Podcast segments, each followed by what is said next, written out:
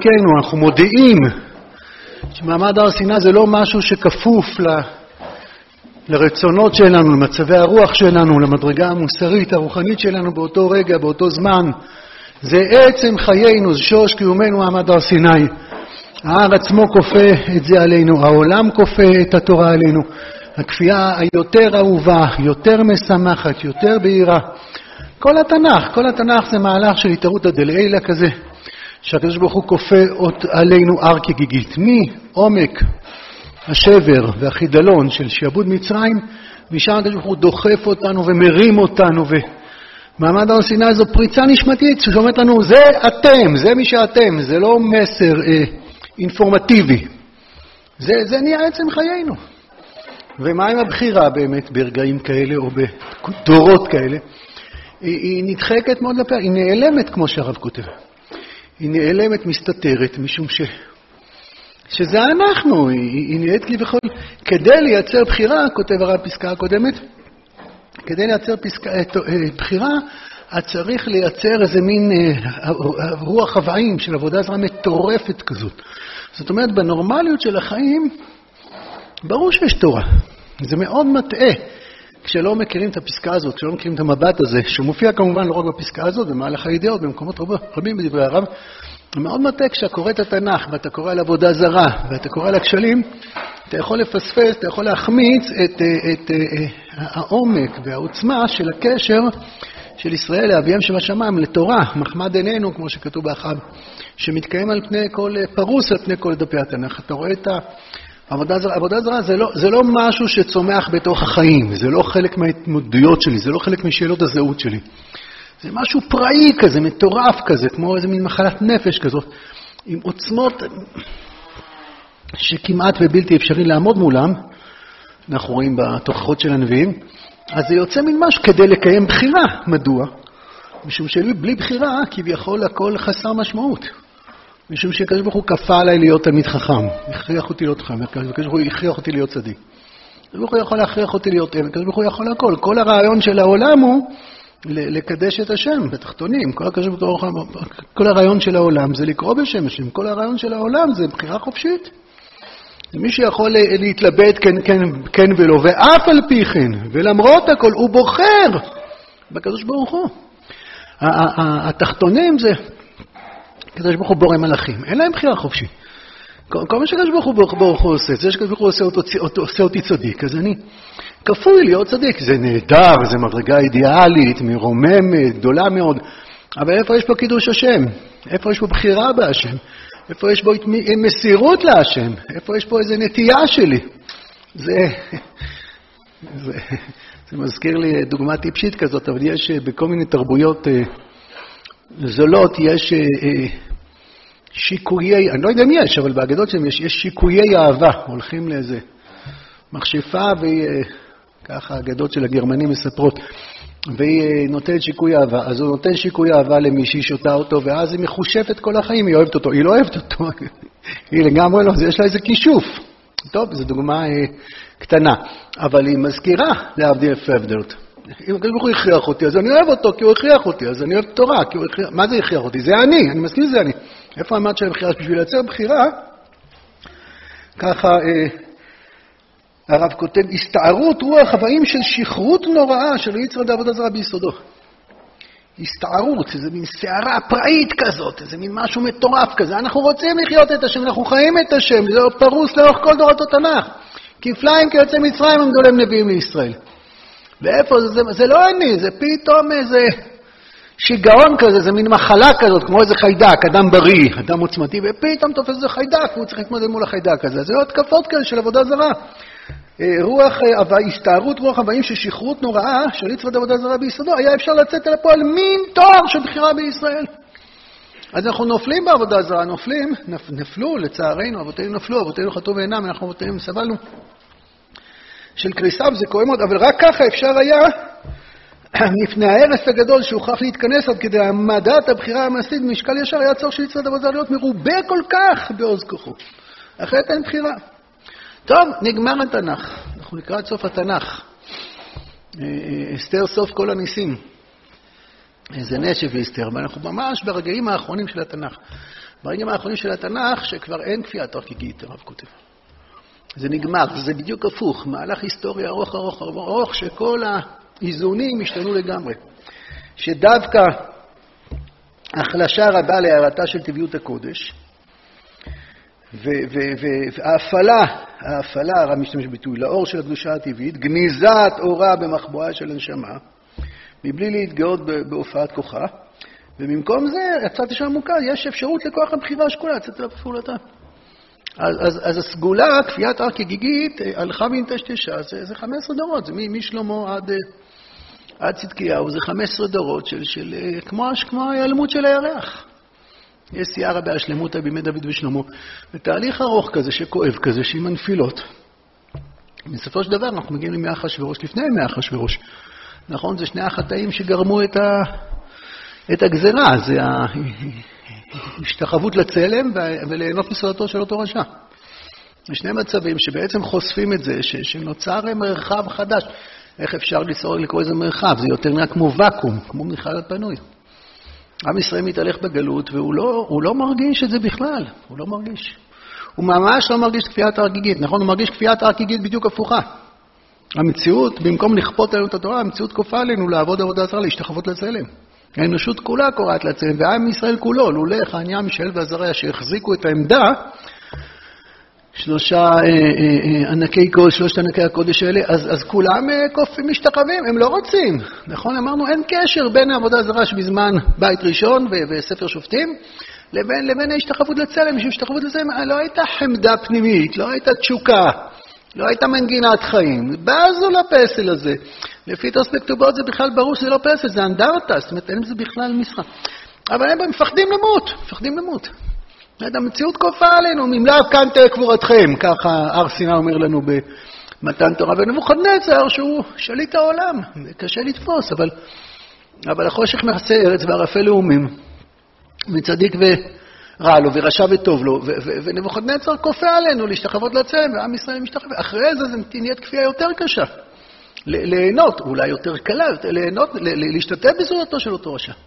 להשתתף בסעודתו רשע, שאמרנו שלפי הרבה שיטות, אה, כך אפשר להבין את הגמרא, ויש הרבה שיטות באחרונים שזה לא, יש שיטות שעצם ההשתתפות בסעודתו של אותו רשע זה חילול השם הכי גדול שיש, שזה יהיה הכי קשה, אבל יש הרבה דעות, ראינו, כמה וכמה דעות, ש, שכן, ש, שאפשר להשתתף בסעודתו של רש, אותו רשע, והבעיה הייתה ליהנות, לא, ההנאה, כמו שהרב כותב, ההתנאות מסעודתו של אותו רשע.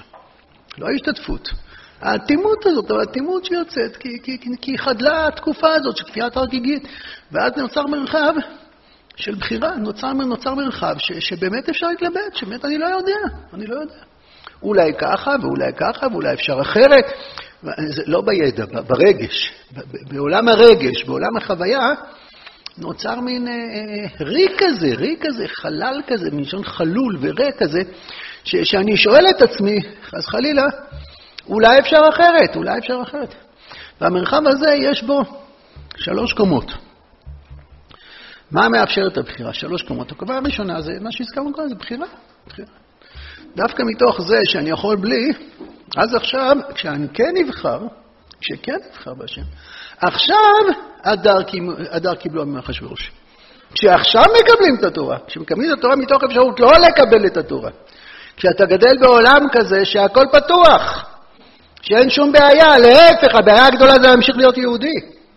הקושי האינסופי זה להמשיך לקיים תורה ומצוות. אז אף על פי כן, מתוך הלב שלך, אתה עושה איזה חשבון נפש פנימי כזה, ושואל את עצמך שאלות, ומתוך כך אתה בוחר את התורה. אז אנחנו מחזירים לתוך מערכת היחסים לקדוש ברוך הוא את התורה. זאת אומרת, מה שהיה קודם בכפייה, נעשה עכשיו בבחירה. מה שהיה קודם אחור באחור, נעשה עכשיו פנים בפנים. מה שהיה קודם כי כביכול החליטו לי, בסדר, שמחתי בזה. עכשיו זה נעשה מתוך רצוני החופשי. חזרנו, תיקנו, חזרנו לאותו מעמד הר סיני, הדר קיבלו מאחשוורוש. קיימו וקיבלו היהודים עליהם ועל זרם, קיימו מה שקיבלו כבר. ועכשיו אנחנו מגיעים לתורה, עכשיו אין לנו מודעה, נכון, אבל יש לנו את הממד של הבחירה, נכון? עכשיו יש את כל האידיאליזציה והזדהות הנפש, והידיעה שאפשר הרבה דברים אחרים, ואף על פי כן, ואף על פי כן פה מאוד מאוד זועק, מאוד זועק. אין לך שום סיבה, זה בסדר גמור, ככה זה נראה, ככה כל העולם מסביב מדבר. זה בסדר גמור, אלוקים מסתתר, אחשוורוש המנוול הזה משתמש בכלי בית המקדש, לובש כלי, כלי כהן גדול. אנחנו, אין שום קשר בין, בין עשית בגדי קודש לאהרון אחיך לכבודו ולתפארת, להראותו את עושר כבוד מלכותו ואת יקר תפארת גדולתו. זה מילים כל כך קדושות, עוש, כבוד מלכותו, יקר תפארת. יקר ותפארת וכבוד זה מילים כל כך אלוקיות, זה המילים של פרשת תצווה שבגדי כהן גדול. ובא אחשוורוש, הריק הזה, מלך שמחלוקת רב שמואל אם פיקח היה או שוטה היה, ושניהם נכונים, מכיוון שבעולם הזה הוא כנראה הגאון הכי גדול, הגיסטיקן הכי גדול, המתוחכם הכי גדול, הוא היועץ אסטרטגי הכי גדול, אבל מבחינה רוחנית הוא, הוא, הוא, הוא אטום לחלוטין, הוא, הוא נבוב לחלוטין, והוא לובש את זה, ומושגי הקודש כל כך מחוללים, כל כך קטנים, כל כך עלובים, שם שמיים לא נקרא במגילה, זה הרבה יותר מזה שעובדתית, תעברו על הטקסט מילה מילה, לא תמצאו שם השם. יש עולם כזה בלי שם שמיים. יש עולם כזה נטול ערכים, יש עולם כזה נטול אמונה. עולם כזה שמה שמשחק שם זה כוח וכסף וכבוד. ואיפה האלוקים כביכול? ואלו האנשים החזקים, אלו מעצבי הדרך, אלו נותני הטון, אלה זה אנשים שהם הולך להם, שבעת שרי פרס ומדי יושבים שם, מי יודע איזה דמויות כביכול. ועם ישראל עלוב בעלבונו, בחדלונו, במסכנותו, מפורד ומפורד בין העמים, מפוזר ומפורד בין העמים. נרדף על נפשו, ומתוך זה, ובתוך זה אני בוחר באלוקים. זה, זה, יש פה ביטוי אינסופי לאהבה, מבחירה, הבחירה מאפשרת לכל מה שהיה קודם, אבל במדרגה אחרת לגמרי, הרבה יותר עילאית, הרבה יותר פלילית. זאת הקומה הראשונה. אבל בתוך הקומה הזאת יש עוד שתי קומות שצומחות מתוך הבחירה הזאת. שצומחות מתוך הבחירה הזאת. התוצאה הראשונה היא ששם מתחילה תורה שבעל פה, נכון? בראשונים, הראשונים הראשונים. מה שטוסות שואל, מה, מה זה, מה זה אה, כפל עם ארכי גיגית? הרי, הרי יש שם אה, בחירה, נכון? נעשה ונשמע. הגמרות ש, ש, שראינו, ברור שהיה ממד של בחירה אדיר. טוס מתרץ, היו יראים מפני האיש הגדולה, יש כאלה שמתרצים שתורה שבכתב הם קיבלו בהר סיני, תורה שבעל פה, יש מרובים, חוטאותיה, אבל זה יותר מרובים. תורה שבעל פה מתחילה, אם אפשר לקרוא לזה, עידן התורה שבעל פה מתחיל במגילה, העידן הזה. העידן הזה. התורה מתחלקת לשלושה חלקים, נכון נקרא לזה ככה? זה, זה, זה, זה תורה, זאת אומרת, תנ"ך, תורה שבכתב, תנאים ואמוראים והלאה. אז זה מתחלק גם לתקופות היסטוריות ממדעי התורה האלה. תורה שבכתב אנחנו אה, גם היום קוראים בתורה, קראנו בשבת, אה, פרשת תצווה, פרשת זכור. תורה שבכתב זה להיפגש, זה, זה, זה, זה מאפיין את הדורות שבהם כתבו גם את התורה. אז הנביאים כתובים זה לא התורה, זה לא החומשים, אבל זה שייך עוד לעידן הזה שבו אלוקים מתגלה. בצד הדומיננטי, בטח שהם קיימו גם תורה שבעל פה, אבל העידן הזה שבו עסוקים בתורה שבכתב בעיקר, שיש תלמידי אחרי מיליונים כאלה, נביאים כאלה שכותבים פסוקים, דברי התורה זה לכתוב פסוקים, זה שייך לתקופת התנ"ך, זה נעלם, זה, זה נגמר. זה סוף כל הניסים עכשיו. מעכשיו תהיה תורה, תמשיך תורה, אבל התורה מקבלת פנים אחרות, פנים של תורה שבעל פה. בהתחלה לא כתבו אותה, ניסחו אותה בעל פה. אנחנו כותבים אותה משניות, דברי חז"ל. זה, אה, אה, זה, זה, זה בית מדרש שקם לנו מאחרי, מאחשוורוש. זאת אומרת, אחרי, זה לא ימי אחשוורוש, במגילה זה ימי אחשוורוש, בתפילה שלנו זה ימי מרדכי ואסתר. הם אלה שמייצבים את התוכן. התורה, תורה שבעל פה, זאת אומרת, לעסוק בפרטותיה ודקדוקיה וכללותיה של תורה, זה מתאפשר, מתאפשר דווקא מתוך הבחירה החופשית. למה? כל העולם הזה של ביאורים וגזרות וסייגים ותקנות, זה דווקא אחרי שהפסיק העידן של כפה למרקי גיגית. בשעה ש, ששוב, שהתרוקן הכל והכל, ואתה לא מרגיש, כביכול אתה עלול, לא, אתה יכול לא להרגיש את האלוקים. ואז מה קורה כשאתה מרגיש את האלוקים? אז קודם כל אתה מרגיש את עצמך. הוואקום הזה גורם לכנסת ישראל להיות עסוקה בעצמה. ההתרחקות הזאת, השחרור הזה, בבית ראשוני, בכל מיני תנ"ך היא עסוקה בצמא נפשי לאלוקים, בערגה שלה אל הקודש. ומי אני? זה לא רלוונטי, אלא אם כן יש טירוף כזה של עבודה זרה שמשת... ש... שגורם לי להשתבש, לעשות דברים שאני אחרי זה כועס עליהם ומצטער עליהם ו... ו... ושונא את עצמי. אבל כשהכול מתרוקן, אז, אז, אז יש תורה, אני רוצה תורה. ולא כשאני רוצה תורה, אני חייב להיות עסוק בעצמי. תורה שבעל פה עסוקה מאוד מאוד בעצמי. זאת אומרת, הקדוש ברוך הוא נתן תורה לעולם, בבית, בתנ"ך, העולם מתבטל. תגיד לי מה נעשה, אני אעשה עם כל הלב. אבל, אבל כשאתה לבד, כשנותנים לך להיות לבד, כשמשחררים אותך מהקשר הזה, זה השחרור הכי כואב שבו הם משחררים אותך, אתה מתחיל לעסוק בעצמך, מתחיל לעסוק בעצמך, גם בשביל לקיים את התורה, גם בשביל לקיים את התורה. את זה אצלנו במשנה שראינו כבר באחד השיעורים, המשנה בדף ע"ג, על, על, על ל"ט מלאכות. שבתורה, בתורה שבכתב, ל"ט מלאכות נלמדות, תורה שבעל פה לומדת מהתורה שבכתב, לפי העבודות שבמשכן. לפי העבודות שבמשכן. אבל חז"ל, אתם זוכרים, לקחו את העבודות שבמשכן ופירקו את זה לגמרי. אמרו, עזבו את המשכן, אנחנו עכשיו את המלאכות מסדרות, מסדרים לפי החיים הפרטיים שלנו. נכון? אין אפיית, אין, אין אפיית הפת במשכן בכלל, נכון? לוקחים, זה משהו עקרוני, זה לא משהו טכני, זה משהו מהותי. אנחנו עכשיו מסדרים את המלאכות לא לפי המשקל, לפי הבא, גם לא לפי החיים שלי, איך אני אופה פת, איך אני מכין בגדים, איך אני אה, אה, צד סביב, איך אני בונה בתים בשביל עצמי. זה לא המשכן, במשכן לא היה מכה בפטיש בבנייה, לא היה, לא היה אבנים במשכן. כל המקבות לא נשמע, אסור להשתמש אה, בברזל כשבונים את המשכן. אבל בסדר המשנה זה החיים שלנו. זאת אומרת, איך אני... אני עסוק בח... מי אני? מי אני? לא, לא בשביל להתנתק, בשביל להתחבר לאלוקים, בשביל להתחבר לתורה. מה זה כל הגזרות והסייגים והתקנות? מה זה כל זה? זה? זה להכיר אותנו, זה להכיר את הנפש, להכיר את החיים, להכיר את עם ישראל, להכיר את ההתנהגות האנושית. איך? כדי לחיות תורה, כדי. הסייגים, בבית ראשון כמעט ואין תקנות. כמעט שלוש תקנות בבית ראשון. נטילת ידיים, יש איחוד על הפנויה, אולי עירובין, לפי חלק מהדעות. כמעט ואין תקנות, בטח שאין סייגים, כל אחד אולי עשה לעצמו. תורה שבעל פה לומדת אותנו. אני, אני לא רוצה רק ל... אה, אה, אה, ידעו, ידעו שפרי עץ אדר זה אתרוג, בטח שידעו. ידעו שבסוכות מנסחים מים, בטח זה תורה שבעל פה, אבל, בתורה, אבל בתקופה של תורה שבעל פה, מי אמר? ואז לומדים, ואיך זה מוכח לשכל שלי? מה זה איך מוכח לשכל שלי? אתה, כשאתה תורה אתה לא שואל, זה ככה, מה, אתה לא רואה את זה? פה יש חושך, זה נהיה אחרי זה הרבה יותר גרוע בתלמודה של בבל, במחשקים ושבען קמטי עולם, שאתה לא רואה כלום. אתה במחשכים, אתה מגשש באפלה ואתה נלחם על כל הפרטים.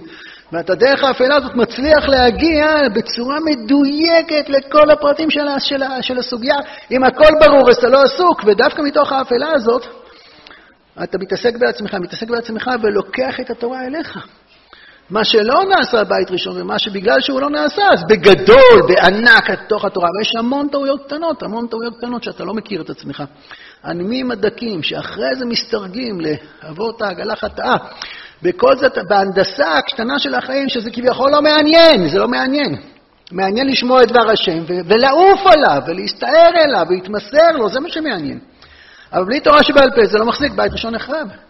בלי תורה שבעל פה שהיא כביכול באה ממקום שמלא שאלות ומלא ספקנות. לא ספקנות בקודש של התורה, אלא מה זה מלאכה, למה זה מלאכה. המון אתם לומדים בגמרות. המון, זה נקרא מלאכה, זה לא נקרא מלאכה, כמה חטאות הוא עשה ככה, כמה זה...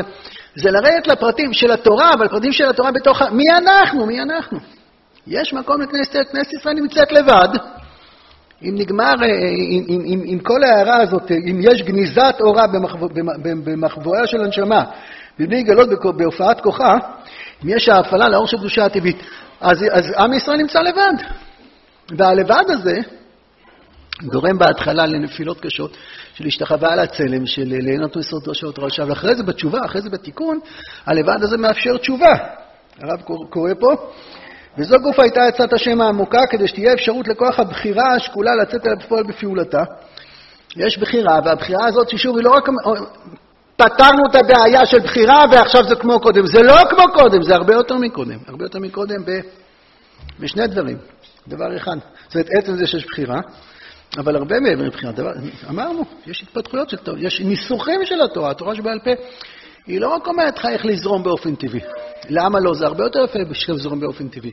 חסרה הבחירה, אבל לא רק חסרה הבחירה. עכשיו אנחנו נגיע לקומה השלישית.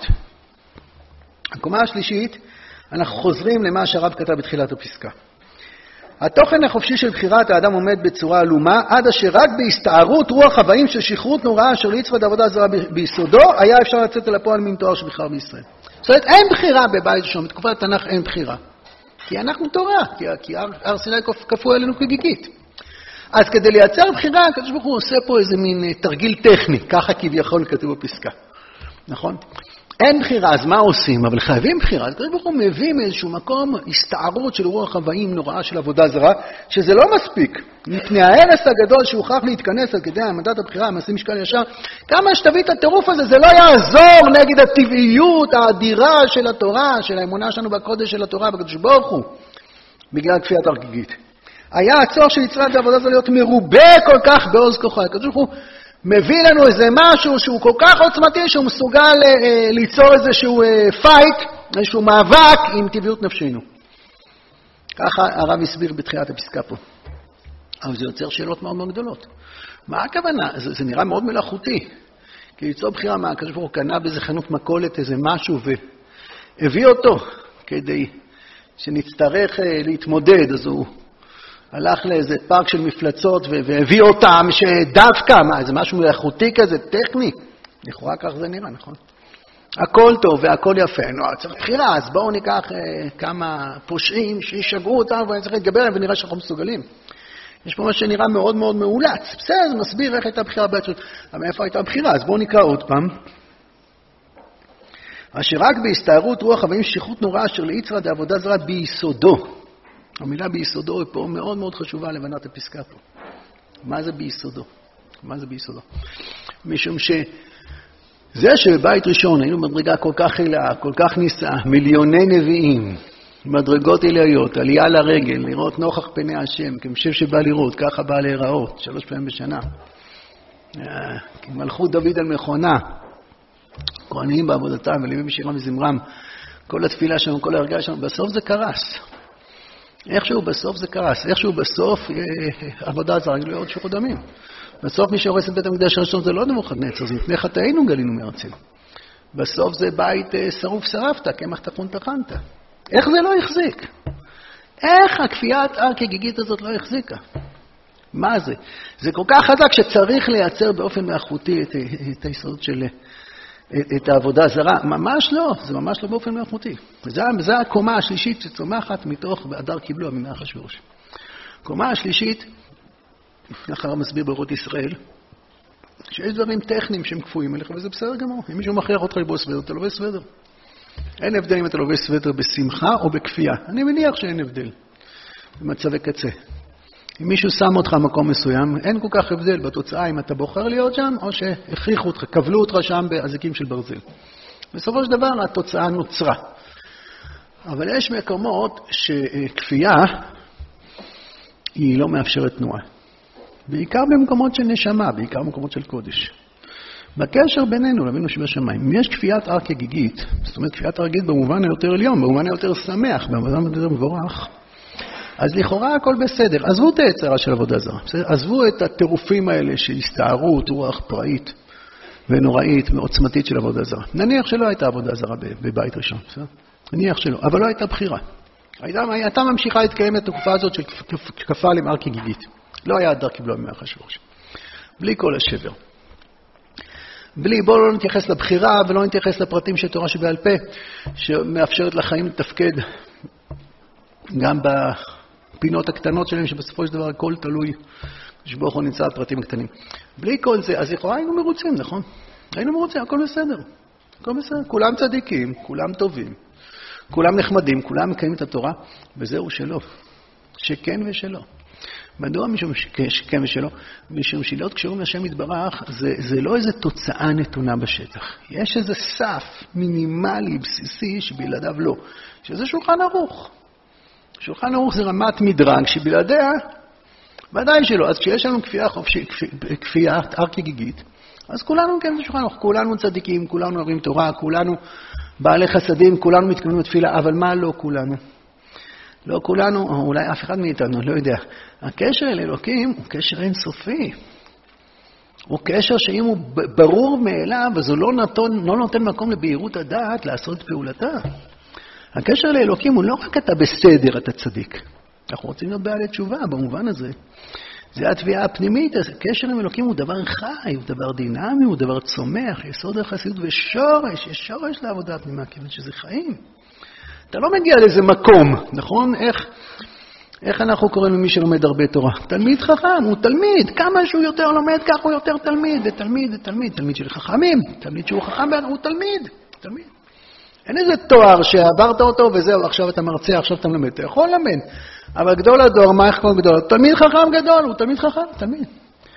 זה כמותי, אבל לא רק כמות, מדרגת החיים. הקשר עם אלוקים הוא לא איזה רף מסוים שאנחנו עומדים בו, עוברים אליו וזהו, יופי, עכשיו כולם צדיקים. מה פתאום? זה רמת הסף, רמת הסף שאנחנו חולמים עליה. הקשר הטבעי הוא קשר שמחבק קצת, לא נותן מקום לבהירות הדעת לעשות פעולתה. כמו, כמו הקשר בין איש ואישה, שהם בסדר, הם לא רבים, הם נחמדים להם.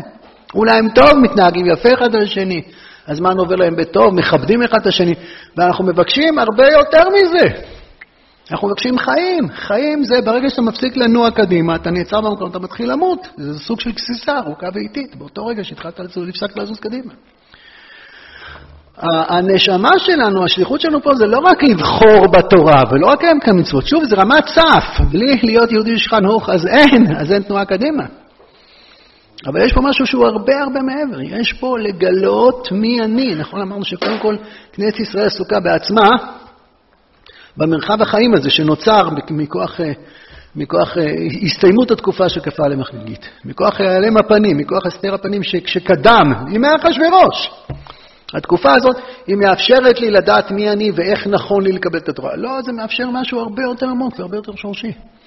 משהו שאני לא בסדר. כשאתה, יש סכנה, יש איזה, איזה, איזה, יש ברכה אדירה ויש גם סכנה, ש, שהכל ברור, הכל טוב, הכל מובן, אני חי.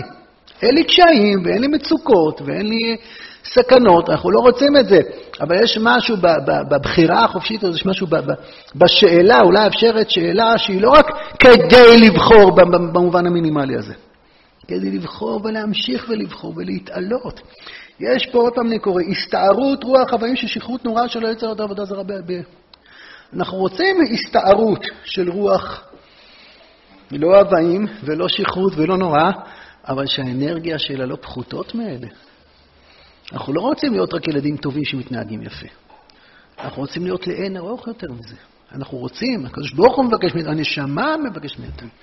יצר רע ביסודו הוא איזו זעקת כאב שפורצת ממעמקים מהיסודו של יצר עבודה זרה. של לבקש משהו הרבה יותר גדול. בגלל זה, בפועל זה גורם לי לבקש משהו הרבה יותר זוועתי והרבה יותר קטן, נכון?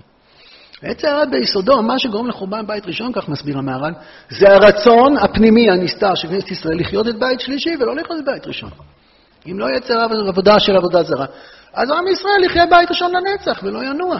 לא ינוע. ככה המהר"ל עושה השוואה בין עבודה זרה גילויות שפרות דמים, שלושת העבירות שבגללם חרב בית ראשון לאברהם, יצחק ויעקב. הוא אומר איך כל אה, אחת מהעבירות הנוראיות האלה היא האנטיתזה של, של אברהם אבינו.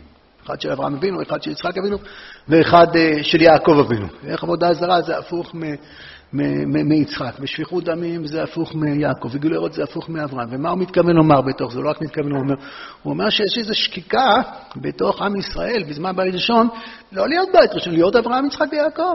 חייב אדם לומר מתי מעשיי, מעשי אבותיי ואברהם יצחק, רוצים לגור בחברון, לחיות את מה שהיה פה בתוך האוהל הגדול הזה של אברהם ושרה. לגוי גדול אשימך. אז בבית ראשון, בכל תקופתן אנחנו גוי גדול, אבל בעומק הנשמה אנחנו לא רוצים להיות גדול, להיות גוי גדול. אנחנו לא מסת... אנחנו רוצים הרבה יותר מזה. יש איזה, הכל בסדר, הכל בסדר, אבל לא הכל בסדר. זה איום ונורא שהכל בסדר. יש אנרגיות שהן אין סופיות, וכמה שיותר נגדל בהן, וכמה שיותר ניפתח עליהן, וכמה שיותר נאזין להן, אז זה עוד ועוד ועוד, אנחנו הולכים, מתגדל והתקדש שמי רבה, שמי רבה זה אנחנו. אנחנו צריכים להיות שמי רבה. אנחנו צריכים להיות כיסא השם בעולם. זה בנו. וכשאתה אומר את גדל ויקרא שמי רבה, אתה בעצם מאמין במה ולאן כנסת ישראל יכולה להוביל את עצמה ולצמוח. אז ממד הבחירה החופשית הוא פרוס על תקופות. יש תקופות שבהן קודם כל כנסת ישראל עוד מכירה את עצמה. מה שהיא לא הכירה את עצמה, כי היא הייתה מלאת אהבה, נפשי חולת אהבתך. היא הייתה מלאת שקיקה, חוץ מהטירופים האלה של התקפות. אבל החושך מתכסה. אז יש פה שתי תנועות. יש תנועה שבפועל זה בגלל העבירות, ובנסתר הרב כותב את זה. זו גופה הייתה עצת השם עמוקה, כדי שתהיה אפשרות לכוח הבחירה השקולה לצאת אל הפועל מפעולתה. וזה נעשה אחר כך לטובה. כל הבחירה הזאת, כל הממד הזה, זה נעשה לטובה. אחרי התשובה שבאה לגזירתו של המן, שהוא נח מקום לפעולה בכירית, הבאה מהכרעה חופשית שבנשמה, לפעול, יש חופש. והחופש הזה הוא יותר גדול מכל כפיית הרק הגיגית. החופש הזה הוא החופש, החופש הזה הוא צלם אלוקים שבנו. הבחירה החופשית היא צלם אלוקים שבנו. החופש הזה זה החופש שהוא הכי נאמן והכי קבוע והכי בטי, אבל החופש זה החופש לגעת בעומק נשמתנו, יותר עמוק ויותר עמוק ויותר עמוק, ולגלות שלא רק השמיים שמיים להשם, אלא בעיקר הוא בתוך תוך תוך עומק ליבנו, לגעת ב, בנשמה שנתת בי טהורה בי, לגעת ב"ויפח באפיו נשמת חיים", בחלק אלוקא ממעל שקיים בתוכנו. וזה מעצים ומגלה ומגדל ומגדל, ומה שאנחנו הולכים לצמוח, מה שאנחנו אנחנו לא יכולים לדמיין אפילו. אין לנו כלים. בניהם הולכים להיות נביאים מהמדרגה היותר עליונה, מדרגה של משה רבינו, ככה הרב כותב, יותר ממשה רבינו, כל מיני ביטויים כאלה. הגלות, הגלות זה המרחב הזה. המרחב הזה שבו אנחנו לבד, זה מרחב שאנחנו לבד ואנחנו מגלים שאנחנו אלוקים, למרות שהכל נגדנו כביכול, אנחנו אלוקים. וזה קורה בקומה הראשונה של בניית ההלכה, אלפי שנים שעם ישראל עסוק בבניית תורה שבעל פה. והעיסוק הזה בתורה שבעל פה, לאט לאט, זה מהר מהר, וזה דרך ארוכה מאוד. הולך ומפתח בתוכנו כוחות של חופש אדיר, חופש אדיר, שיחזיר אותנו למרומי הכפיית הרגית. כפיית הרגית אנחנו קפואים להיות כמה דקות במדרגה של דברות ראשונות, אנוכי ולא יהיה לך זו אספקה מהירה, ומיד אחרי זה יראי מהאש הגדולה, כמו שטוסט אומר. הפסוקים אומרים, דבר אתה עמנו. זה פסוקים מה שטוסט אומר. דבר איתנו נשמע. ואנחנו רוצים לחזור, והתהליך הזה של הבחירה החופשית, הוא יוצר לנו את התשתית לחזור לשם, לחזור לשם. לחזור לעולם שלא רק כולם קדושים וצדיקים, אלא כולם, אין לנו, אין לנו, יש אה, בכתבים של כל מיני אנשי קודש וניסיונות לתאר. זה, זה בלתי נתפס בכלל לאן הולך, מה, מי זאת הראייה, מי זאת כנסת ישראל, מה, מה, מה, מה, איך הולך ולהתגדל, איך הולך להתגדל ולהתקדש, מי רבה? השם שלנו, אנחנו. מי אנחנו? מהכוחות חיים אדירים, וזה לא הולך לעבור שום מקום. זה לא איזה משבר גיל נעורים שנתת לו קצת למרוד וקצת לראות אה, ניסיונות אחר, אחרים, ובסוף הוא חוזר אה, להיות ילד טוב, והוא נהיה מבוגר, והוא מוריד את השערות הארוכות ואת השטויות שלו, והוא חוזר להיות כמו אבא. לא, זה משהו אחר לגמרי. זה ממשיך, זה לא הולך לעזוב לשום מקום. העיסוק הזה של עם ישראל בכוחות של החיים שלו, בצורות החשיבה האלה, במקום הזה שנוצר כתוצאה מסוף כפיית הרכיגית. הבחירה החופשית הזאת, יש בה אה, תעצומות אין חקר, תעצומות שעם ישראל מגלה בשתי קומות. הקומה הראשונה זה הקומה של הקומה שבעל פה, זה המפעל של התורה שבעל פה, זה כל הגלות והארוכה, שאי אפשר לדמיין, אי אפשר להתחיל, איך המהר"ל כותב בנצח ישראל, שכל מי ש... אה, באזור הנונים שם, שכל מי שמנסה להסביר, הוא מנסה להסביר את איך, איך תראה הגאולה, איך, איך תראה ארץ ישראל, איך תראה ירושלים, איך, איך יראה בית המקדש, אז הוא מקדים שכל ניסיון שלנו הוא, הוא, הוא, הוא עילג, הוא מגוחך מלכתחילה. אתה רואה מה עבר עלינו בגלות. זאת אומרת, איזה כוחות גילינו כדי להידבק בתורתך, כדי ללכת בדרכך, כי, כי עליך הורגנו כל היום, כי נשמנו לקצון לטבח יובל, ולא רק בצורה פסיבית שהסכמנו למות ולא לעשות עבירות. מה עם ישראל עשה בשביל התורה בכל הגלות האלה? הוא מבין שכל תיאור רציונלי של מה הולך להיות פה הוא דל ו- וקטן. זה משהו, אבל זה אותם כוחות, נצח ישראל לפי המרן, מה זה נצח? זה הגלות. היכולת שלנו לשרוד בגלות, היכולת שהציונות לא הבינה. לא הבינה איזה אדיריות, איזה גאונות, איזה עזיזיות, איזה קדושה עליונה התגלה בגלות. שכל הגאולה זה לקחת את הכוחות האלה ולהופיע אותם לא במאבק מול ההישרדות, מול העולם הרע והמשחית, אלא לקחת את הכוחות האלה. ואנחנו לא נקיים פה תורה כמו בגלות, ככה בארץ ישראל. כן, נקיים את אותה תורה, אותו תלמוד בבלי אהוב ויקר לנו, עם כל הדיוקים שלו. אבל הכוחות האלה של הגעגוע האלוקים שנוצרו בנו בגזירותיו של אחשוורוש, אתם יודעים שהמן גזר גזר, אבל היו הרבה בנים, תלו את הבנים של המן על העץ, אבל היו הרבה מתנדבים במהלך ההיסטוריה שהסכימו להיות בחרו להיות בנים של המן, אנחנו לא מזמן עברנו את השואה הנוראה שמזכירה, וברצף באמצע, ובכל זה אנחנו uh, מתמודדים עם הצרות שלנו, עם הקשיים שלנו, ומלאי בקשות לאלוקים שירחם עליהם ויחוס עליהם. אבל מה זה קשור בכלל למה שאבותינו עברו? איפה זה מתחיל לתפוס? וזו עשייה אקטיבית, חיובית, של תעצומות עליונות שאנחנו רוצים בך, אנחנו רוצים בתורתך. כל זה צומח, כל זה צומח מהדר קיבלו ממך אחשוורוש. כל זה צומח ממקום כזה שהורגים אותנו בגלל התורה. לא כופים עלינו לקבל תורה, הורגים אותנו בגלל התורה. הורגים. ואיך, ואיך הבחירה הזאת פועלת? איך הבחירה הזאת אה, איך מגיעים להכרעה חופשית שבנשמה לפעול את פעולתה. איך מגיעים להנחת היסודות, שבסופו של דבר כל הנביאים עתידים להתבטל וכל החגים עתידים להתבטל חוץ מפורים. כי פורים זה קריאה בעומק עומק ההיסטוריה, ביציאה לתוך החושך הכי גדול ש, של להשמיד ולהרג ולאבד. יש פה איזו נקודה כזאת, זה סוג של מתן תורה חדש, נכון? יש עוד מתן תורה, היה מתן תורה בהר סיני, יש עוד מתן תורה, איפה? ברגע הכי קודר, בלהשמיד, להרוג ולאבד. הדר קיבלוה בימי אחשוורוש. איזה קבלת תורה יותר עליונה, איזה קבלת תורה יותר חדשה. שלא נראית עם קולות וברקים וענן כבד על ההר, ולא רואים את כשבחור יראה משכן, הכל נסתר. רואים אחשוורוש, ורואים את אסתר ממשיכה להיות אה, שבויה בבית המלכות, ואנחנו ממשיכים להיות בגלות, ובית שני נראה רחוק רחוק מאוד ממה שהיינו רוצים שיראה, מבית ראשון, בטח מבית שלישי, נכון. אבל כאן הולך היסודות של החופש, מי אנחנו? מי אנחנו? ואיך מגיעים ליסודות של החופש, מי אנחנו? מגיעים לזה בשתי דרכים. אני חושב מגיעים לזה בשתי קבוצות. הקומה הראשונה היא, לך כנוס את כל היהודים. זה לא קורה לבד, זה לא יכול לקרות לבד. זה לא יכול לבד, משום שזה לא נמצא בבחירה חופשית של אף אדם. זה לעילא ולעילא ולעילא מכל מה שמישהו חי באיזו תקופה חלקים, שלא תהיה בהיסטוריה, יוכל לגלות בעצמו. כדי להעלות את עומק הסגולה הפנימית, את, את מה שהתגלה לנו לכמה שניות בשתי הדיברות הראשונות של מעמד הר סיני, בשביל זה הבסיס הראשוני, הקבוע, זה לך כנוס את כל היהודים. לך כנוס את כל היהודים זה לא הפסיקו להתווכח, ולא ויתרו על הדעות, ולא החליטו שבעצם אה, נעשה כמוך, מה פתאום? תמיד לכנס את כל היהודים, זה, הם נשארים יהודים. גם כשבאים ישראל כנגד ההר, כאיש אחד בלב אחד, אבל זה כמו איש אחד בלב אחד. כל אחד יש אה, את הדגל שלו ואת המפה שלו, ואבן אחרת על, על ליבו של אהרון הכהן, יש אחד שזה שוהם ויש אחד שזה ישפה, אנחנו ממשיכים, ולפעמים זה לא קל, ויש כוחות שמתאבקים במחננו, כמובן. אבל קודם כל הבסיס הראשוני זה הקומה הראשונית זה לך כנוס כל היהודים. לך כנוס כל היהודים, מי שמוביל את המגילה, המגילה היא מגילת אסתר, מי שמוביל את המגילה זה מרדכי, ויעבור מרדכי. מרדכי שהוא מתוך אנשי כנסת הגדולה, מתוך החרש והמסגר, מרדכי שהוא מתוך עוצמות התורה, מתוך הסנהדרין. מרדכי היה בסנהדרין, בפסוקים בספר עזרא, אתם רואים אותו מקום רביעי, אחרי זה בפסוקים בספר נחמיה הוא נהיה מקום חמישי, ש... שפרשו ממנו, רצוי לרוב אחד פרשו ממנו אז מקצת סנהדרין פרשו ממנו, הוא ירד מרביעי חמישי, זה בטח מאוד מאוד הכאיב לו. יש פה איזה ריחוק, אבל, אבל הוא... אבל מקצת פרשו ממנו, רובה דרובה לא פרשו ממנו, וגם אלה שפרשו ממנו, גם בזכותם.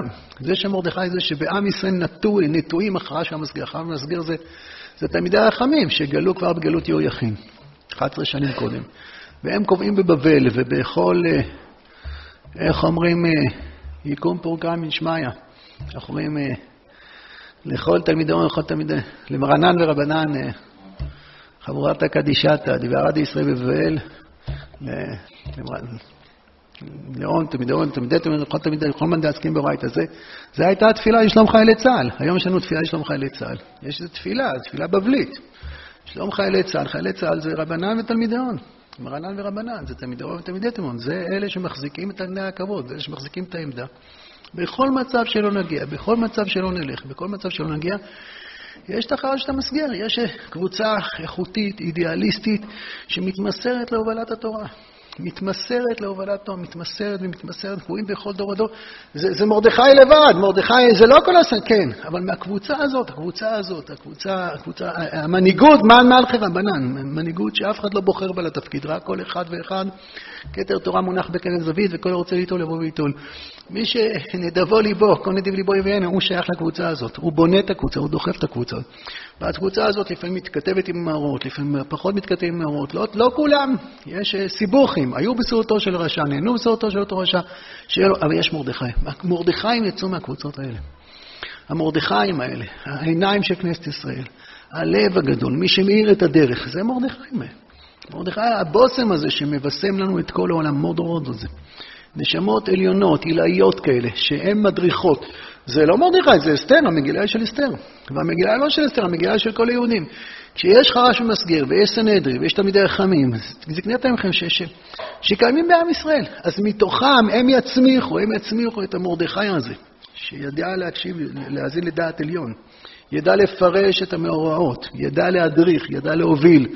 והנס נעשה, הנס קריטי שיעשה, בשתי צורות. צורה אחת זה לך כנוס את כל אלה. בשביל מה לך צריך להתכנס? טכנית לא היה צריך להתכנס. טכנית כל אחד יכול להרוג את מי שקם עליו. זה מכריח את עם ישראל להיות עם, הנס הזה, נכון? זה שאחשוורוש בגאווה המטורפת שלו לא מוכן לבטל את הגזירה שלו. נכון? הם אומרים לו, יש ותוסף אסתר ותדבר לפני המלך, שרים את זה במנגינה שמחה. הפורים הרבה פסוקים כואבים שרים במנגינה שמחה. זה, אם אתה מסתכל בתאריכים, בלי התאריכים בהתחלה נראה לך שזה כמה דקות אחרי שתלו את המן, נכון? מבקשים להעביר את רעת, המן הגיל. בסוף התפרס בכ"ג סיוון, כבר עבר, עברו יותר מחודשיים מאז שבתלווה, ושום דבר לא קורה. ואסתר מבינה שהיא צריכה להתחנן וליפול, כי, כי אז מה אם תלינו את המן? זה לא מעניין שתלינו את המן, כי הגזירה עוד קיימת. ואחשוורוש אומר, אין מה לעשות, את אשר נכתב ונחתם בכתבת המלך, אין להשיב. איזה מין אה, גאווה אינסופית מטורפת מה הבעיה שלך, למה אין להשיב? זה אתה חתמת, הוא לא יכול לשבור מילה שלו. הוא תמיד צודק, מה, הוא יגיד שהוא טעה? אין להשיב, הוא לא מסוגל, הוא כזה עבד של מה יחשבו עליו, כל כך משועבד שאין להשיב, אבל זה עצת השם העליונה. ש, ש, שזה היה אסון אם, אם אחשוורוש היה שולח כתבים ש, ש, ש, אה, שאין גזירה יותר, שאסור להרוג את היהודים. כי היינו מפסידים את הגאולה. מה זה גאולה? כי אם הם יקבלו, מה זה להיקהל, להיקהל ולעמוד על נפשם.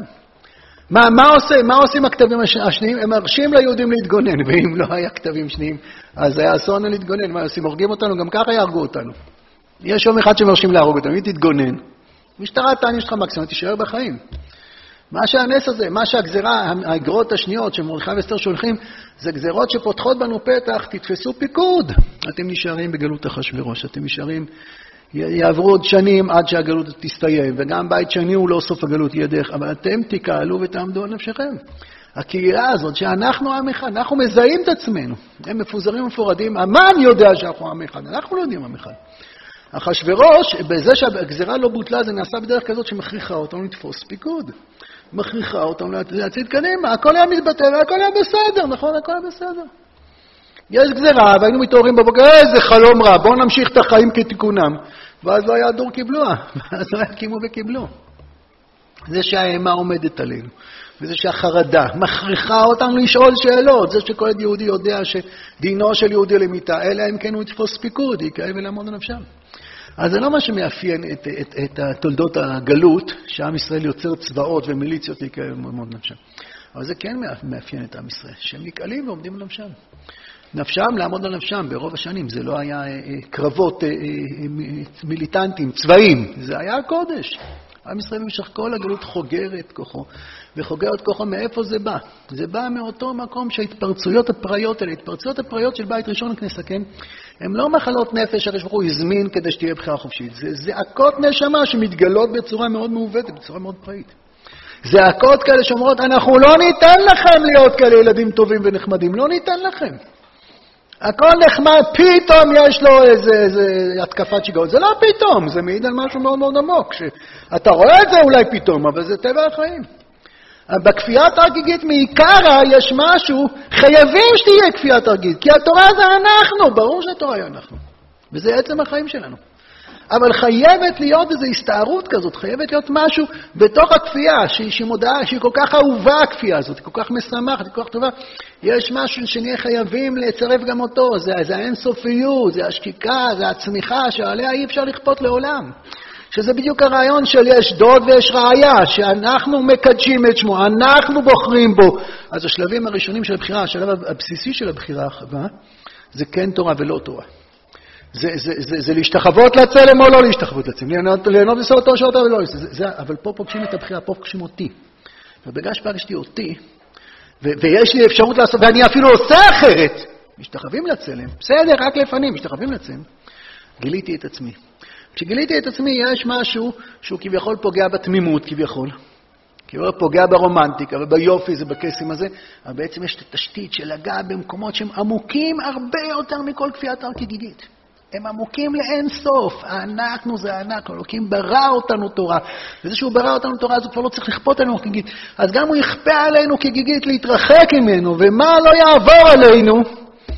יש בנו, זה נבנה בנו, זה התגלה בנו בימי אחשוורוש, זה התגלה בנו בלך כנוס כל היהודים, זה התגלה בנו בהובלות של תלמידי החכמים כמו מרדכי, שמספרים לנו מי אנחנו באמת. והבחירה הזאת תוביל אותנו וזה גם פשר, זה לא נדבר עכשיו, זה פשר כל מה שקורה עכשיו, כל מה שזועק עכשיו, כל התסיסה וכל המאבקים וכל השאלות וכל החוסר מוכנות לחיות בתוך אה, תבניות אה, מוסברות ומונהגות ואיזו בקשה פנימית לאין סוף כזאת, שמבקשת מרדכיים, מבקשת מרדכיים שיעברו ויעירו אותנו ויספרו לנו, לעם הגדול הזה, מי הוא ולאיפה הוא צריך לקחת את כל.